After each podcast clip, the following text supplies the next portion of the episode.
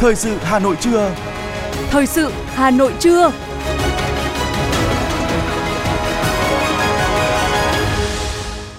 Kính chào quý vị các bạn. Bây giờ là chương trình thời sự của Đài Phát thanh và Truyền hình Hà Nội. Chương trình trưa nay chủ nhật ngày 7 tháng 5 có những nội dung chính sau đây.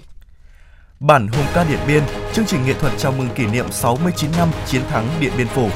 Bộ Lao động Thương binh và Xã hội đang lấy ý kiến dự thảo nghị định của chính phủ quy định về tăng lương hưu, trợ cấp bảo hiểm xã hội hàng tháng từ ngày 1 tháng 7 tới. Cảnh sát 141 xuyên đêm vây bắt người đua xe gây náo loạn ở Hà Nội.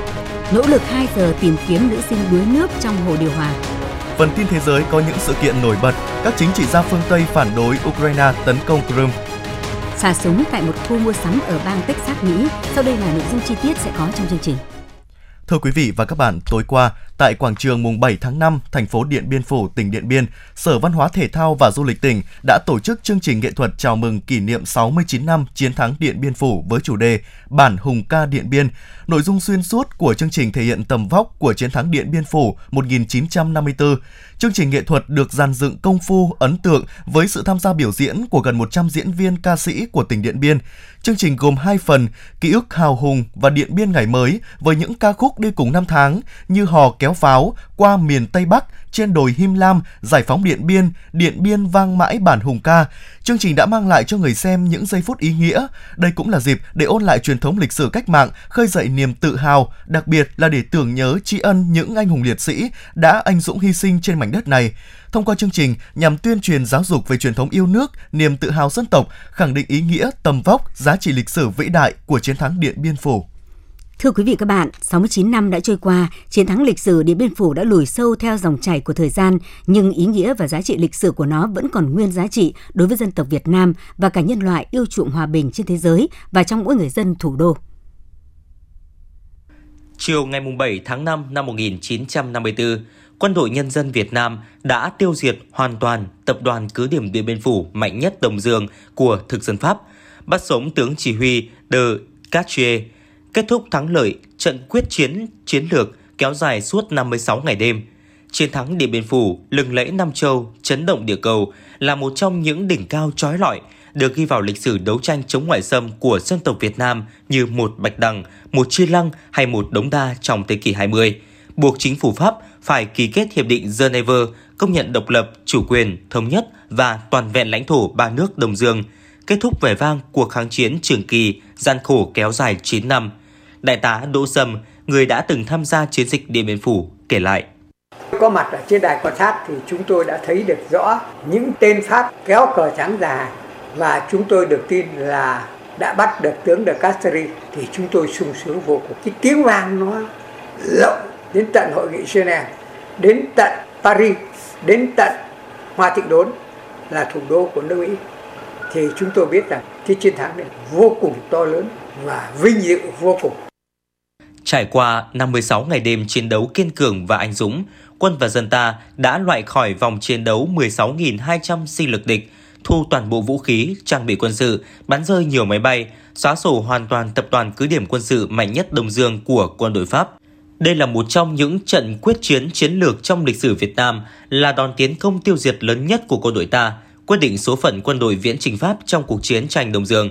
Chiến thắng lịch sử Điện Biên Phủ không những là minh chứng hùng hồn cho sức mạnh, tính sáng tạo và độc đáo của chiến tranh nhân dân Việt Nam thời đại Hồ Chí Minh, tầm nhìn chiến lược của Bộ Chính trị và Chủ tịch Hồ Chí Minh, sự chủ động sáng tạo của Tổng quân ủy và Bộ Tổng tư lệnh – trực tiếp là đảng ủy và bộ chỉ huy chiến dịch mà còn thể hiện tinh thần chiến đấu mưu trí, dũng cảm, ngoan cường của quân và dân ta.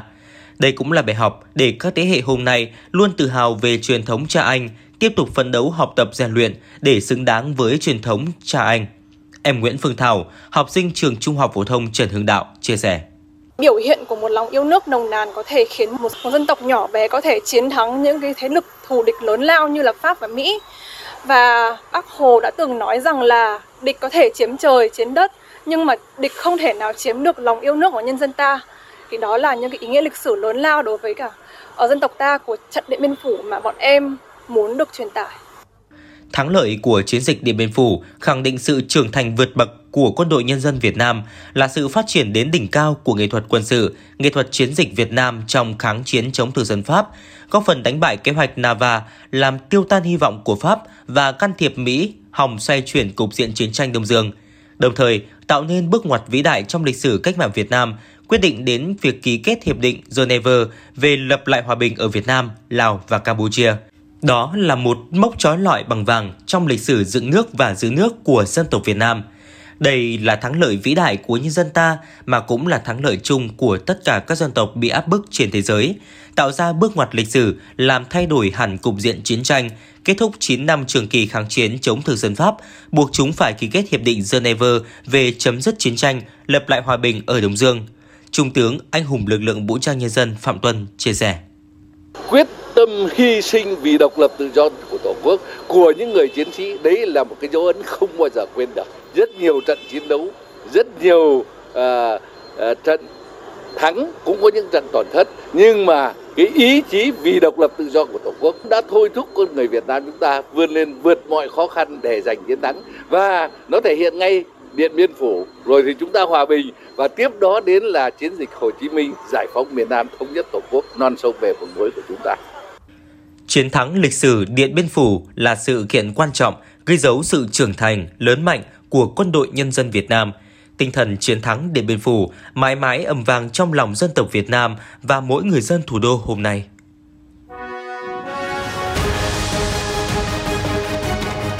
Thời sự Hà Nội, nhanh, chính xác, tương tác cao. Thời sự Hà Nội, nhanh, chính xác, tương tác cao.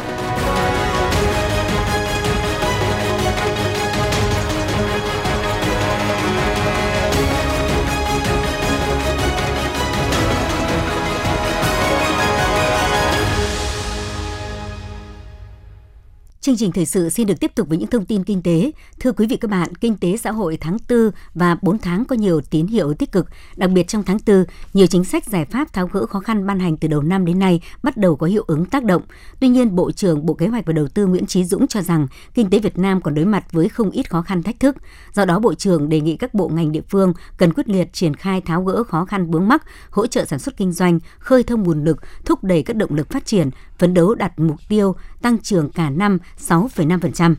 Về nhiệm vụ giải pháp trọng tâm thời gian tới, Bộ trưởng Nguyễn Trí Dũng nhấn mạnh, Bộ sẽ bám sát quan điểm điều hành và các nhiệm vụ giải pháp chủ yếu tại Nghị quyết số 01 về nhiệm vụ giải pháp chủ yếu thực hiện kế hoạch phát triển kinh tế xã hội, dự toán ngân sách nhà nước và cải thiện môi trường kinh doanh, nâng cao năng lực cạnh tranh quốc gia năm 2023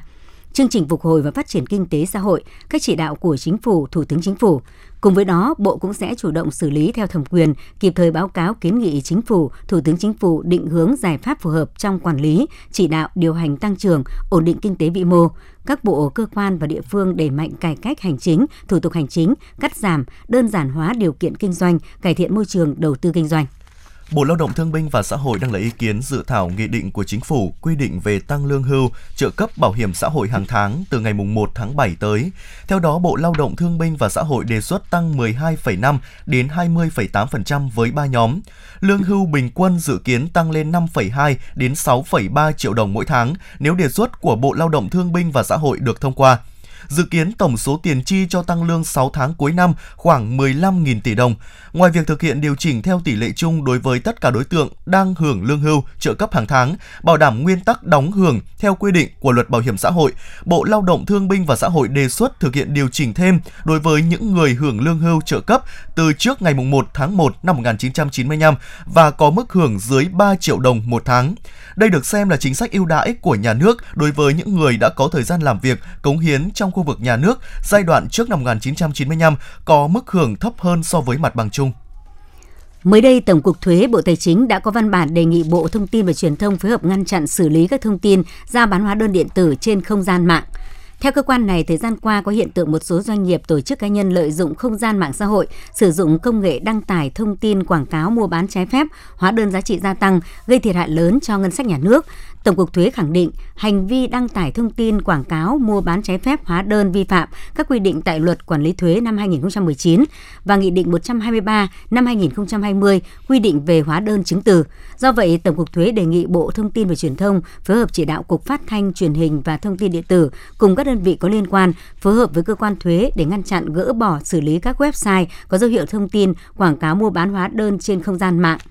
Về vấn đề này, ông Lê Quang Tự Do, Cục trưởng Cục Phát thanh Truyền hình và Thông tin Điện tử, Bộ Thông tin và Truyền thông cho biết, Cục và Tổng cục Thuế sẽ phối hợp ngăn chặn tình trạng giao bán hóa đơn điện tử trên mạng. Tuy nhiên, theo ông Lê Quang Tự Do, Cục trưởng Cục Phát thanh Truyền hình và Thông tin Điện tử, việc gỡ bỏ thông tin sai phạm này không phải biện pháp tối ưu mà phải xử lý được đối tượng vi phạm. Theo Bảo hiểm xã hội Việt Nam, thời gian qua cơ quan này liên tục cảnh báo tới người lao động về các trường hợp mắc bẫy liên quan đến hưởng bảo hiểm xã hội. Tuy nhiên, lợi dụng tình hình nhiều người bị mất việc làm sau dịch Covid-19, các đối tượng vẫn tái diễn hoạt động mua bán, cầm cố sổ bảo hiểm xã hội người lao động bằng những hình thức tinh vi thông qua các hội nhóm trên mạng xã hội Facebook. Bảo hiểm xã hội Việt Nam tiếp tục cảnh báo đến người dân, người lao động nên cảnh giác trước tình trạng một số đối tượng tổ chức thu gom, mua bán, cầm cố sổ bảo hiểm xã hội của người lao động nhằm trục lợi bất chính. Nếu gặp những thông tin tình huống này, người lao động tuyệt đối không tham gia, hãy phối hợp với các cơ quan liên quan để phát hiện tố giác kịp thời. Thưa quý vị các bạn, chuyển đổi số đã và đang thay đổi mọi lĩnh vực của đời sống xã hội, trong đó có lao động việc làm. Chuyển đổi số tác động đến cơ cấu việc làm, đòi hỏi người lao động phải thay đổi phương thức làm việc nhằm có thể thích nghi và nắm bắt cơ hội mới trên thị trường. Còn doanh nghiệp phải thay đổi cách vận hành truyền thống, xây dựng chiến lược đào tạo có tầm nhìn dài hạn, giúp người lao động đảm bảo tốt nhẹ công việc hiện tại và cả những vị trí sẽ xuất hiện trong tương lai. Do tác động kép của cuộc cách mạng công nghiệp lần thứ tư và đại dịch COVID-19, các chuyên gia dự báo những thay đổi lớn về cung cầu lao động đang và sẽ còn diễn ra mạnh mẽ trong vòng từ 3 đến 5 năm tới. Số lượng việc làm mới do quá trình chuyển đổi số tạo ra sẽ nhiều hơn gấp 7 lần so với số việc làm bị mất đi. Đến năm 2045, ước tính có khoảng 10 triệu việc làm mới được tạo ra, chủ yếu trong các ngành dịch vụ hiện đại và một số lượng việc làm mới trong lĩnh vực sản xuất. Việt Nam không nằm ngoài xu hướng này với nhiều cơ hội và thách thức. Thứ trưởng Bộ Lao động Thương binh và Xã hội Nguyễn Bá Hoan cho biết. Nguồn lao động dồi dào, giá rẻ sẽ không còn là yếu tố tạo nên lợi thế cạnh tranh và thu hút đầu tư nước ngoài. Việt Nam có thể sẽ phải chịu sức ép về việc làm và đối mặt với gia tăng tỷ lệ thất nghiệp hoặc thiếu việc làm vì Việt Nam có quy mô dân số lớn nhưng chất lượng lao động chưa cao. Lực lượng lao động thích ứng với quá trình chuyển đổi số như thế nào là câu hỏi không dễ trả lời. Đã có không ít lo ngại về việc chuyển đổi số tạo ra biến động trong thị trường lao động, đặc biệt ở những quốc gia có năng suất lao động thấp và chủ yếu dựa vào gia công lắp ráp. Thế giới việc làm tại Việt Nam trong tương lai sẽ chứng kiến những thay đổi lớn liên quan đến người lao động và địa điểm, cách thức làm việc. Những xu hướng nổi bật như tầm quan trọng ngày càng lớn của lực lượng lao động thời vụ ngắn hạn, nỗ lực của doanh nghiệp trong việc nâng cao năng lực làm việc cho nhân viên thông qua các chương trình đào tạo kỹ năng hoặc việc triển khai ngày càng rộng rãi mô hình làm việc linh hoạt sẽ chiếm ưu thế trong thời gian tới. Cùng với đó, sự tăng tốc của chuyển đổi số khiến nhiều công việc truyền thống sẽ dần biến mất hoặc bị thay thế, trong khi một số vị trí mới sẽ ra đời với tỷ lệ lao động kỹ năng cao chỉ đạt 11,6%, lao động Việt Nam được đánh giá là kém cạnh tranh hơn về trình độ kỹ năng so với một số thị trường khác trong khu vực như Thái Lan, Philippines, Malaysia.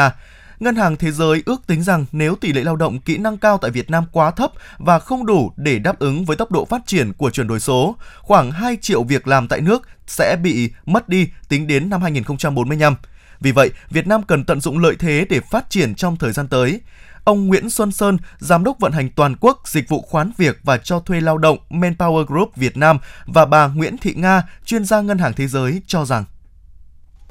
Chúng tôi nhận thấy là tại Việt Nam có nhiều lĩnh vực đang chứng kiến sự chuyển đổi số cũng như là những thay đổi rất là mạnh mẽ bao gồm những ngành ví dụ như là sản xuất, chế biến chế tạo, tài chính ngân hàng và ở đây thì Manpower đưa ra biểu đồ tập trung vào trong cái ngành sản xuất. Đây là một ngành mà sử dụng nhiều uh, cái lực lượng lao động thì chúng tôi đưa ra là một cái ngành gọi là biểu trưng thì chúng ta sẽ thấy tức là hầu hết các doanh nghiệp ở đây đang có những dự kiến ứng dụng công nghệ mới và tự động hóa và cái tỷ lệ ở đây chúng ta thấy lên đến 94%. Đây là con số cực kỳ lớn.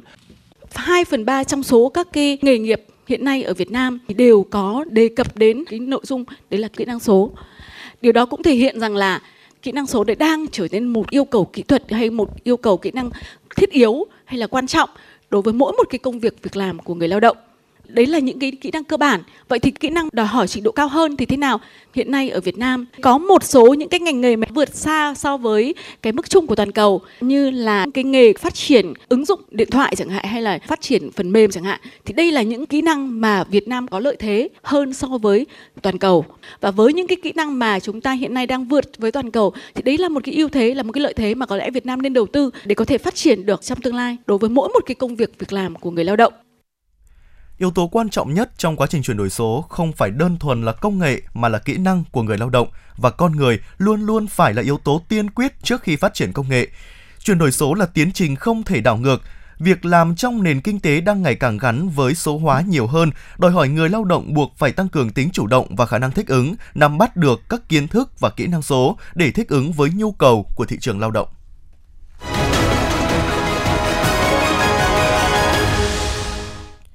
Thưa quý vị và các bạn, với thế mạnh là phát triển làng nghề và xây dựng những mô hình nông nghiệp xanh, Hội Liên hiệp Phụ nữ huyện Thanh Oai luôn xác định một trong những nhiệm vụ trọng tâm của hội là đa dạng các nguồn vốn, giúp hội viên nhân rộng nhiều mô hình phát triển kinh tế. Được Hội Phụ nữ xã Thanh Cao đứng ra tín chấp ngân hàng chính sách cho vay 70 triệu đồng với lãi suất ưu đãi. Chị Nguyễn Thị Hà đầu tư mở rộng xưởng sản xuất chuyên may quần áo cung cấp nguồn hàng đi các tỉnh thành phía Bắc. Chị Hà đã giải quyết việc làm thường xuyên cho khoảng 12 lao động tại địa phương với mức thu nhập khoảng 15 triệu đồng một người một tháng. Chị Nguyễn Thị Hà, xã Thanh Cao, huyện Thanh Oai chia sẻ.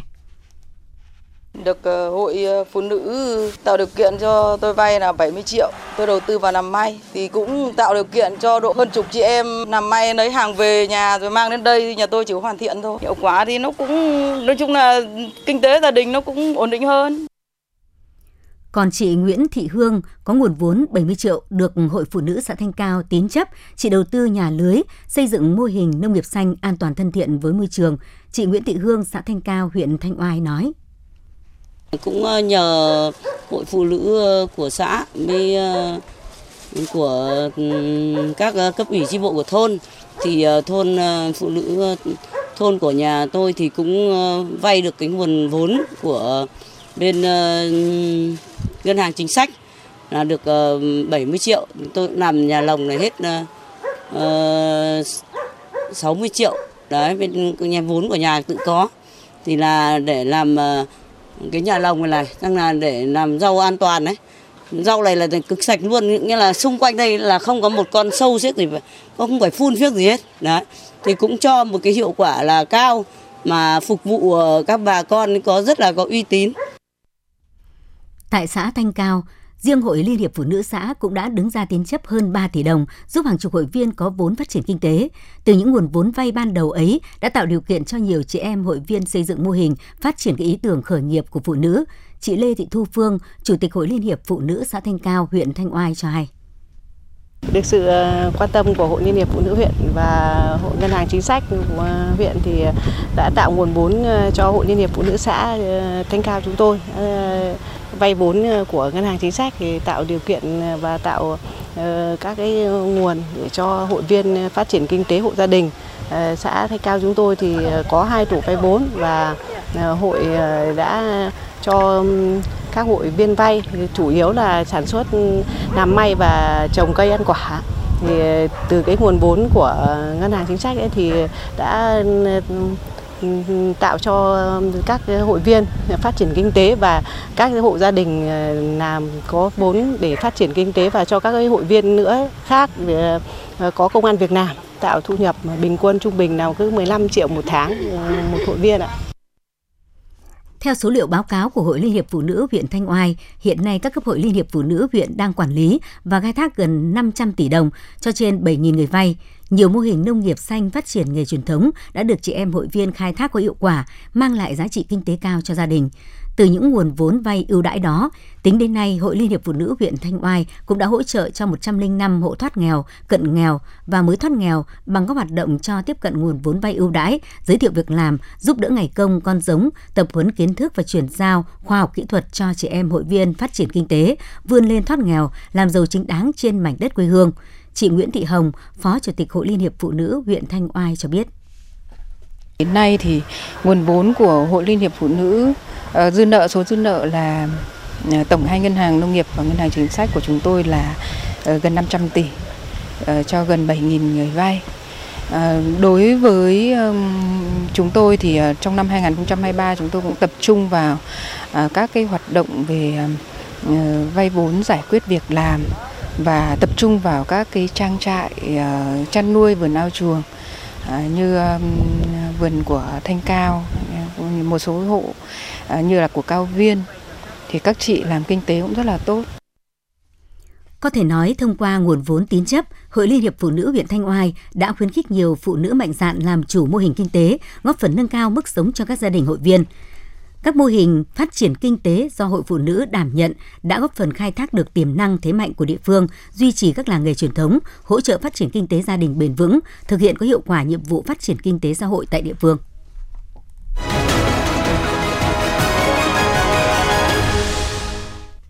Những thông tin đáng chú ý sẽ tiếp nối chương trình. Thưa quý vị, Liên đoàn Lao động huyện Thường Tín vừa tổ chức lễ phát động tháng công nhân, tháng hành động về an toàn vệ sinh lao động năm 2023, phát động đợt thi đua cao điểm chào mừng Đại hội Công đoàn các cấp nhiệm kỳ 2023-2028, tuyên dương công nhân giỏi, ký quy chế phối hợp với Đảng ủy khối doanh nghiệp huyện Thường Tín.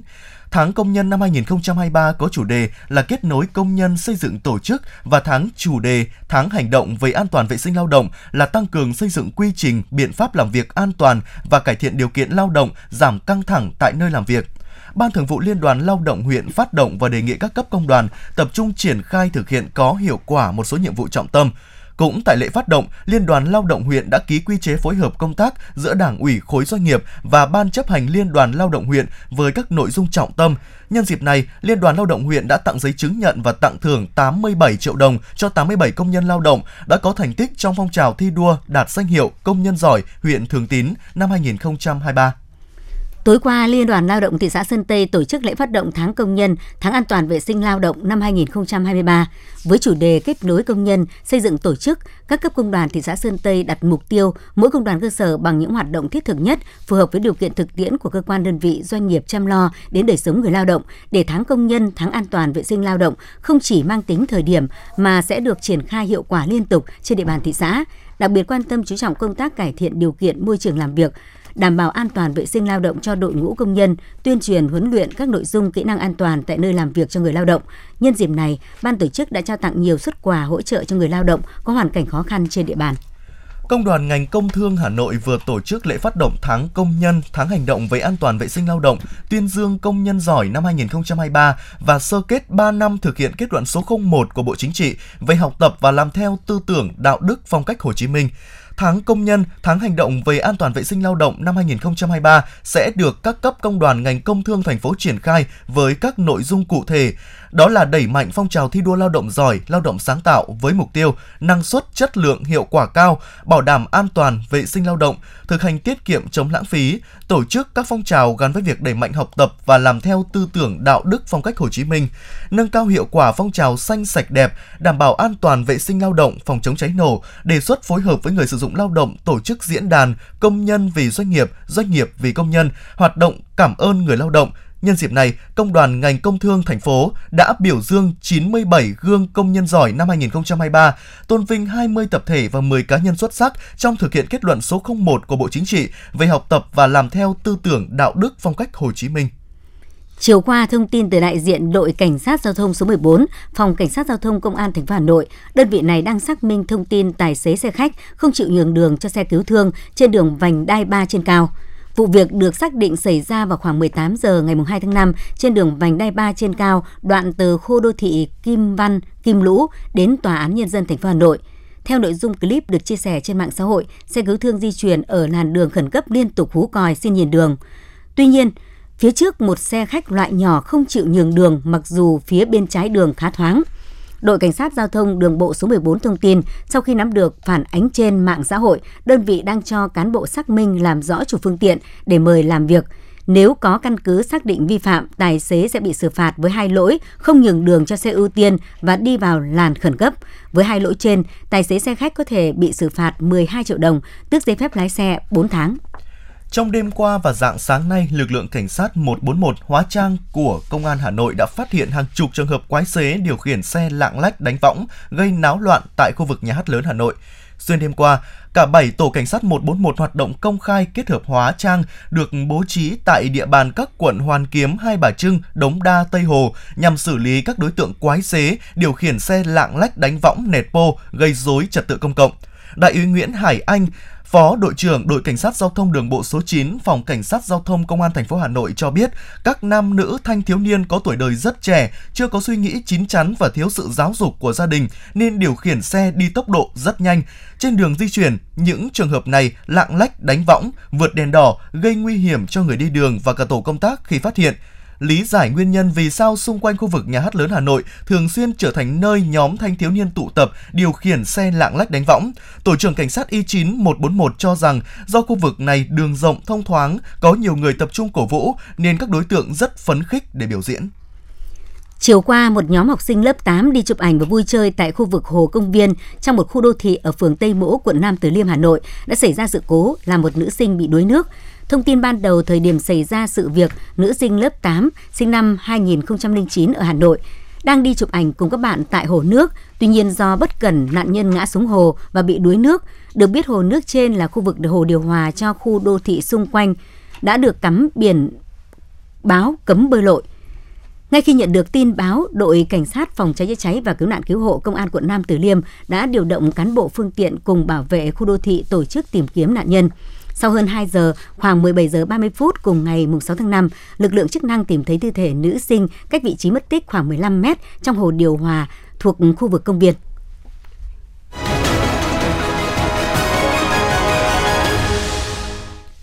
Quý vị và các bạn đang nghe chương trình thời sự của Đài Phát thanh Truyền hình Hà Nội. Phần tin thế giới sẽ tiếp nối chương trình. Được tổ chức trong 2 ngày mùng 6 mùng 7 tháng 5 tại Jakarta, Hội nghị Hội đồng Cộng đồng Kinh tế ASEAN lần thứ 22 là một trong những sự kiện bên lề hướng tới Hội nghị cấp cao ASEAN lần thứ 42 diễn ra từ ngày mùng 9 đến 11 tháng 5 tại Indonesia. Thứ trưởng Bộ Điều phối Kinh tế Indonesia cho biết một trong những nội dung thảo luận hội nghị là tầm nhìn ASEAN về Ấn Độ Dương, Thái Bình Dương và vai trò của ASEAN trong việc ứng phó với các động lực địa chính trị và địa kinh tế. Thống đốc vùng Ben Gorod Vyacheslav Krapkov cho biết quân đội Ukraine đã nã pháo vào thành phố Sebekino, làm ít nhất một người bị thương. Truyền thông địa phương cho biết thành phố bị trúng hơn 10 quả đạn. Một trường học bị bắn trúng. Ảnh được chia sẻ trên mạng xã hội cho thấy phần mái bị hư hại. Tuy nhiên không có ai trong trường bị thương vì trường đóng cửa vào cuối tuần. Nhiều chính trị gia cấp cao của phương Tây đã cảnh báo Ukraine không nên giành lại Crimea bằng vũ lực – Bà Tamila Tasheva, người chịu trách nhiệm giải quyết các vấn đề liên quan đến Crimea cho rằng sự e dè của phương Tây xuất phát từ mối lo ngại rằng nếu bị mất khu vực này, Nga sẽ phản ứng bằng vũ khí hạt nhân chiến thuật. Hàng trăm nghìn người dân Israel tối mùng 6 tháng 5 tiếp tục xuống đường biểu tình phản đối chương trình cải cách tư pháp của chính phủ nước này. Đây là tuần thứ 18 liên tiếp biểu tình diễn ra và chưa có dấu hiệu dừng lại, mặc dù Thủ tướng Benjamin Netanyahu đã tạm hoãn kế hoạch cải cách này hơn một tháng. Ngày 7 tháng 5, Bộ Ngoại giao Thổ Nhĩ Kỳ xác nhận sẽ chuyển đại sứ quán Sudan về thành phố Port Sudan sau khi xảy ra vụ xe của đại sứ nước này cùng ngày đã bị trúng đạn ở thủ đô Khartoum. Hơn một triệu liều vaccine bị bại liệt dành cho trẻ em đã bị tiêu hủy do cướp bóc trong thời gian giao tranh bạo lực gia tăng kể từ tháng 4 ở Sudan. Nhiều cơ quan nhân đạo đã báo cáo nạn cướp bóc trong cuộc khủng hoảng ở Sudan, bao gồm cả chương trình lương thực thế giới, cho biết họ đã mất nguồn cung cấp trị giá từ 13 đến 14 triệu đô la Mỹ.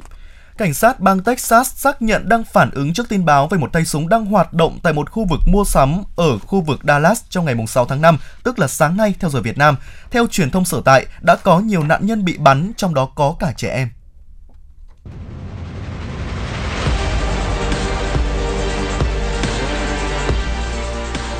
Bản tin thể thao. Bản tin thể thao.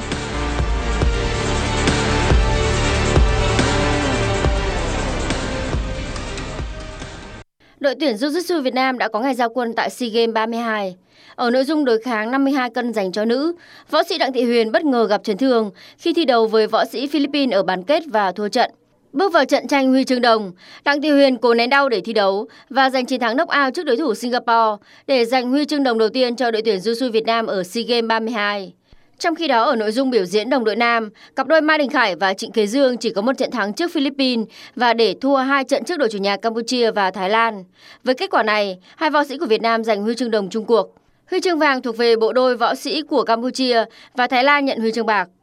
Tấm huy chương đồng thứ ba của đội tuyển Jusui mang về cho đoàn thể thao Việt Nam là của hai vận động viên Hoàng Thị Lan Hương và Nguyễn Minh Phương ở nội dung biểu diễn quyền nữ. Ở nội dung này, huy chương vàng thuộc về vận động viên của Thái Lan và huy chương bạc thuộc về đội chủ nhà Campuchia. Tại bảng A môn bóng đá nam SEA Games 32, trước một đối thủ bị đánh giá yếu hơn là Myanmar, các cầu thủ U22 Indonesia nhập cuộc đầy tự tin và nhanh chóng có bàn thắng dẫn trước ở phút thứ 19 sau cú volley đẹp mắt của Marcelino. Chỉ 10 phút sau, Marcelino tiếp tục để lại dấu ấn khi mang về quả penalty cho các cầu thủ Indonesia. Trên chấm 11m, Sanata đã không mắc sai lầm nào để nhân đôi cách biệt. Sang hiệp 2, vẫn là các cầu thủ mang áo số 9 dứt điểm hiểm hóc nâng tỷ số lên 3-0 cho Indonesia. Trong thời gian còn lại của trận đấu, các cầu thủ Myanmar không những không thể ghi bàn thắng danh dự mà họ còn phải nhận thêm hai bàn thua nữa. Các bàn thắng của Fraser và Wita đã giúp U22 Indonesia có chiến thắng 5-0 trước U22 Myanmar. Dự báo thời tiết do ảnh hưởng đợt không khí lạnh nên hôm nay nắng nóng có xu hướng giảm về cường độ. Cụ thể nhiệt độ cao nhất tại Hà Nội và các tỉnh thành phố còn lại thuộc khu vực đồng bằng Bắc Bộ phổ biến từ 35 đến 36 độ C. Các tỉnh thuộc phía Tây Bắc Bộ phổ biến từ 36 đến 38 độ C, có nơi cao hơn 39 độ C. Các tỉnh từ Thanh Hóa đến Phú Yên phổ biến từ 36 đến 39 độ C, có nơi cao hơn 40 độ C. Từ ngày 8 tháng 5, nắng nóng tại các tỉnh thành phố miền Bắc miền Trung sẽ chấm dứt. Quý vị và các bạn vừa nghe chương trình thời sự của Đài Phát thanh Truyền hình Hà Nội, chỉ đạo nội dung Nguyễn Kim Khiêm, chỉ đạo sản xuất Nguyễn Tiến Dũng, tổ chức sản xuất Trà My. Chương trình do biên tập viên Thùy Chi, phát thanh viên Thanh Hiền Võ Nam cùng kỹ thuật viên Quang Ngọc phối hợp thực hiện. Thân ái chào tạm biệt.